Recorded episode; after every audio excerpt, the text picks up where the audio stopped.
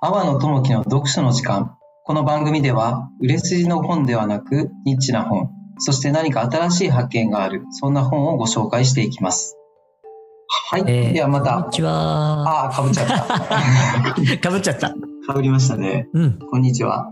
こんにちは。どうも。どうも。阿波野智樹の読書の時間。第、はいえー、5回目っていうんですかね。これ6回目かな？6回目かなすいません。うん。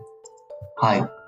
じゃあ今日はまた新しい本のあのご紹介をさせていただきたいと思ってます。はい、楽しみにしております。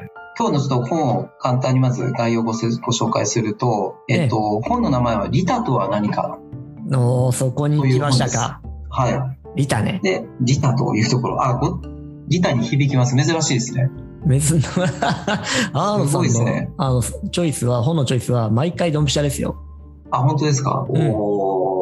いやいや、嬉しい限りです。で、なんか、結構売れてる本みたいですね、今結構、コロナ禍で。はい。2021年3月にこう出版された、これも半年ぐらい前ですかね、出版された本なんですけど、ええ結構売れてるらしいです。集英社から出た。いいですね。で、この、まあ、本、ざっとご説明、軽くご説明すると、えっと、5名の人が書いてます。あの、うん5名の人のこう論考がまとまってる本で、うんえっと、哲、分野としては哲学、政治学、あと、随筆家とか小説家ですかね。で、ただ皆さん、あの、東京工業大学で、うんこう、教授をされてる方々ですね。が、あーここに、まあ今、東大に、まあ移籍された方もいますけど、もともとは大学でこう、教授された方々が、未来の人類研究センターっていうなんかそういう集まりを作っていて、うん。そこでこう話し合っている5人の方々が、こう、利他についてそれぞれの、まあ得意分野から、あの、まあ、語っているという、そんな本です。東工大の教授が未来の人間について語るって、もうそれだけでワクワクしてきましたね。そうですね。理系じゃなくて、ここは文系ですよね。まあ人間そんなもんですよね。そうですね。なんかしっかりしてそうとか、そうしっかいう。りしてそう。まあ理系の大学なんですけど、まあやってることは文系ですからね、まさに。ここの方々が。い。はい。はいうんで、まあ皆さん40代、50代、まあ我々と同世代かちょっと上ぐらいの方うん。々ですね、年代的に。的若手なイメージですね。そうですね。はい。で、まあ5人いらっしゃる中で、えっと、今日はその伊藤麻さんという女性、1979年生まれの、まあ私たちとまさに同い年ですね。はい。の、えっと、東工大の准教授かな？の、うんえー伊藤麻さんという方の、えっと、パートを主にというか、そこをご紹介していきたいと思うんですけど、はい。まあ、伊藤麻さん自体、あの、僕も他の本を読んだんですけど、あの、サントリー学芸賞っていうのを、まあ、受賞されていて、ええ記憶する体っていう本で、あの、読んだんですけど、面白い本ですね。障害者の方、障害をお持ちの11人の方々の、こう、インタビューを、まあ、載せてる。まあ、そこでこう、いろんな経験が思想のように重なっていく、みたいな、うん記憶するっていう意味での体をこう取り上げていく、そんな本です。もともとは東大の院で美美学芸術分野っていうなんか美学者っていうんですかね美しいはい学ぶ美学者っていうのをされている方ですね。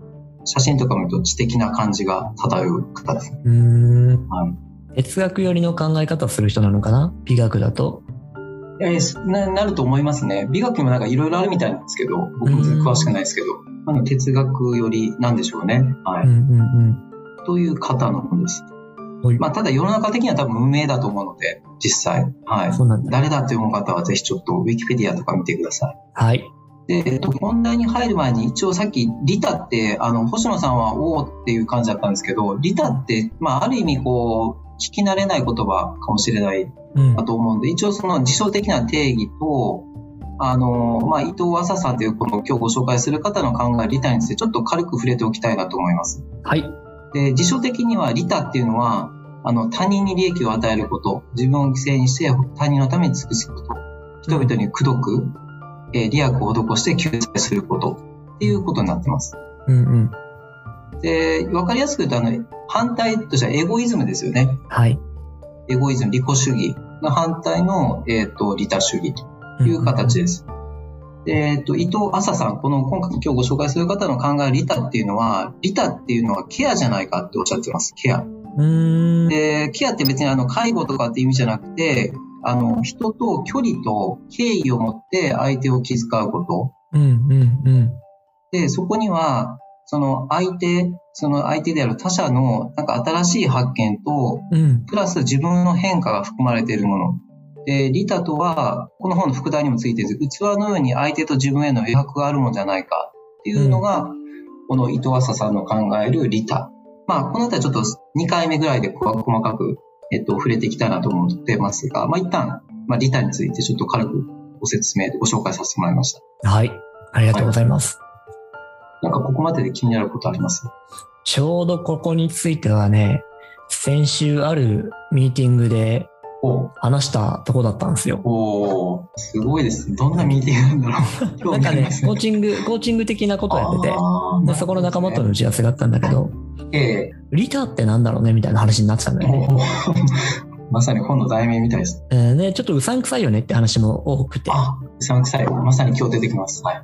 あ、本当に？うん。そこでの大きな結論、まだちょっと言わない方がいいかなと思ってたんだけど、言っちゃうと、あ、どうぞ、全然いいですよ。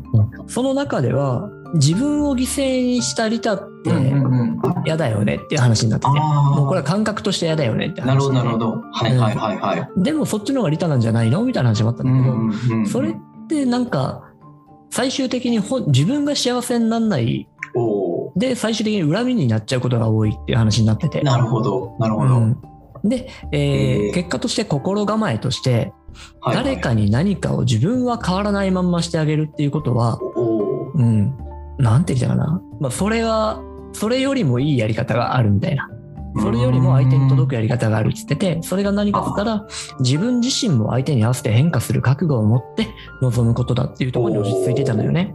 ああ、すごい。うん。もう今日、あの、それでお結論終わりかなと。ここはカットしておきます。いやいやいや、まあでもそういう、あれですね。あのーまさに、あのー同じような、うん。あの、着地になってるかなと思います。まあ多少ちょっとこう、多分、プロセスは違うのかもしれないですけど、うん、このなのでね、中でも、はい。ちょうどドンピシャで興味のある分野です。なるほどですね。では、そうですね。余計こう、突っ込んでいただきながら盛り上がって話せるんじゃないかなと、楽しみになりました、がぜん。そうしましょう。行きましょう。はい盛り上がってまいりましょ いいですね。はいはい。ちょっとずつこはいう話す感じが。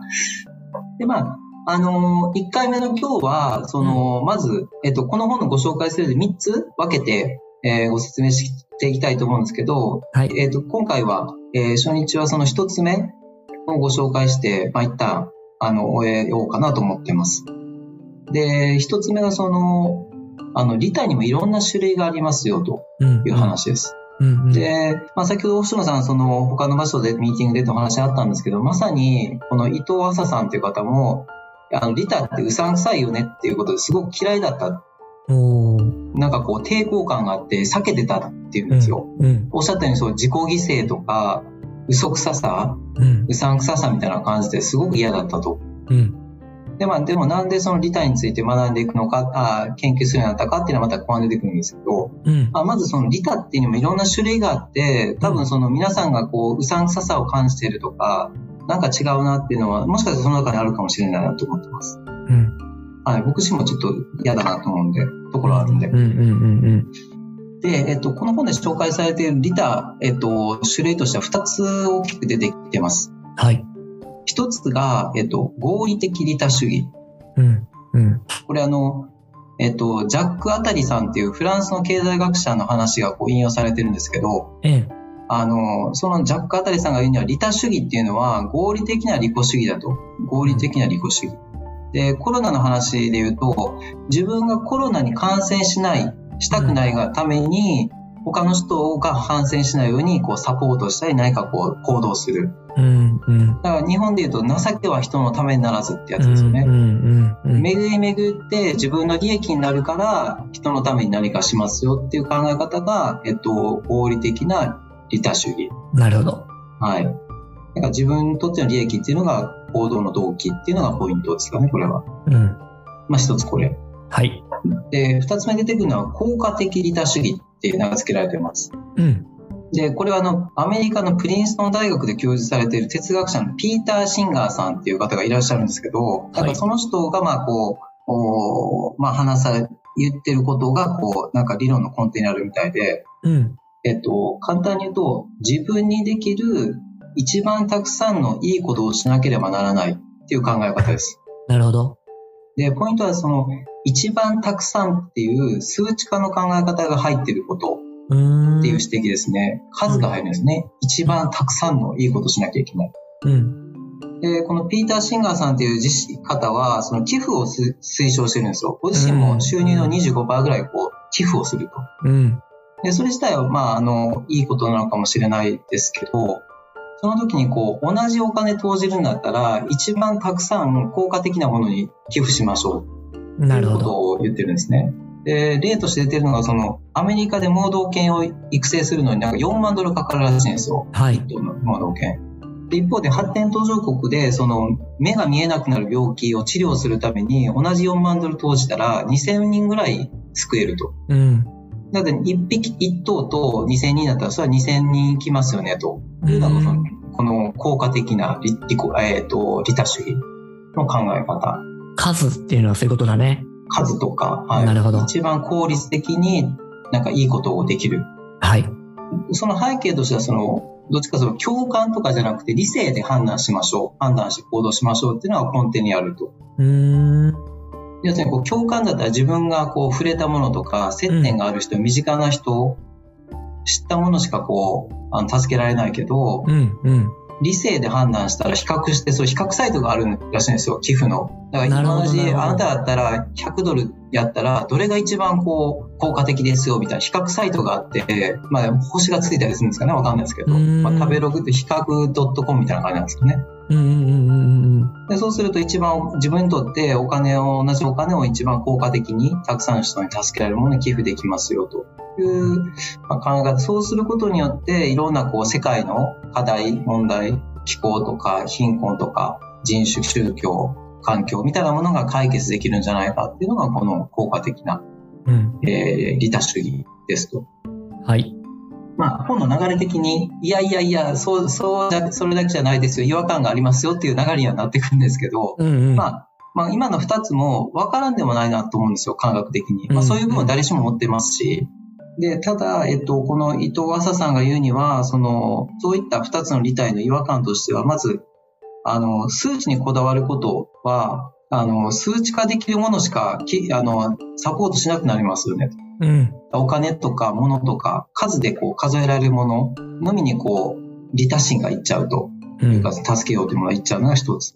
あと、数値化がその目的になってしまうと、例えば寄付っていうのは、寄付するためにお金をたくさん寄付すりゃいいんでしょってなると、例えばすごくブラックな仕事とかして得たお金、わかんないですけど、じゃあ、うんえっと、すごい変ですよ。売春の仕事してうん。得たお金を寄付に投じるってこともできるわけじゃないですか。はい。その金額だけにこだわると、数字ってうんいう。うん。だからそういうことが起こるんじゃないか。実際まあ起こっているという話ですかね。うんうんはい。まあ、いろいろ例出てくるんですけど、あの、アメリカで落ちこぼれ防止法っていうのがあって、うん。ええ要す。るにこう、あの、学力を上げましょうっていうことがあったらしいんですよ。うんで、そうすると子供たちの小学生の。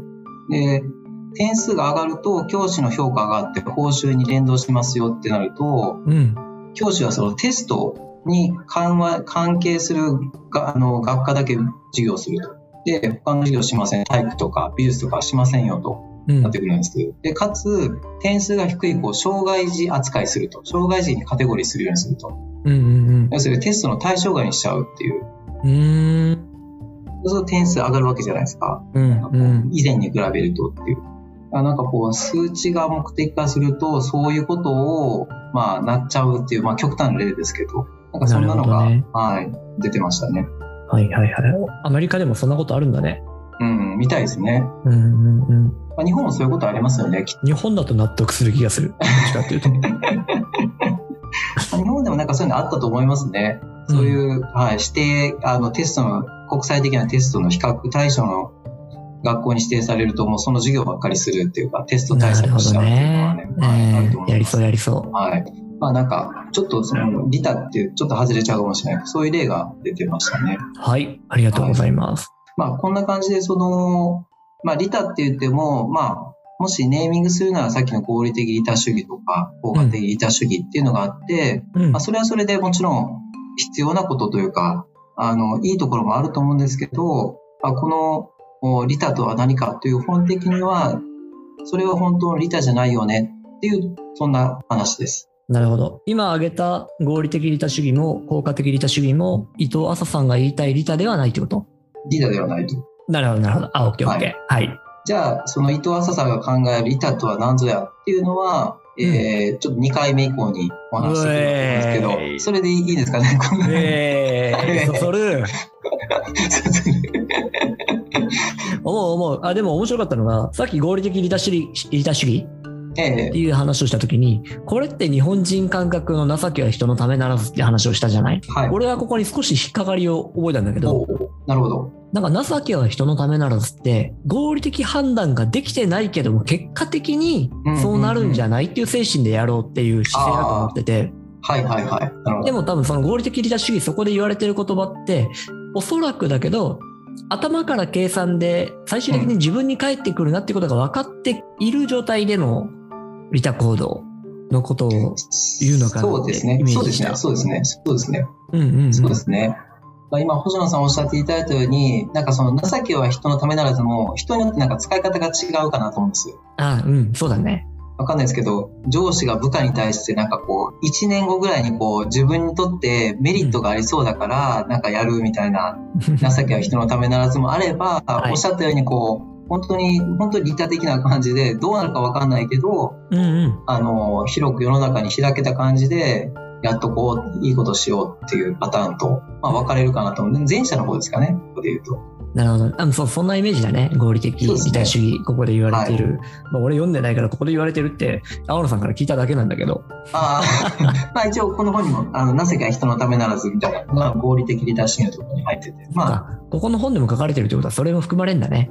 まあそのいろいろなんかこう、人の使い方とかレイヤーはあると思いますけど、うん、うん。情けは人のためならず。なるほどねまあ。ちなみに、青野さんは、利他主義、利他的な行動、どんな印象？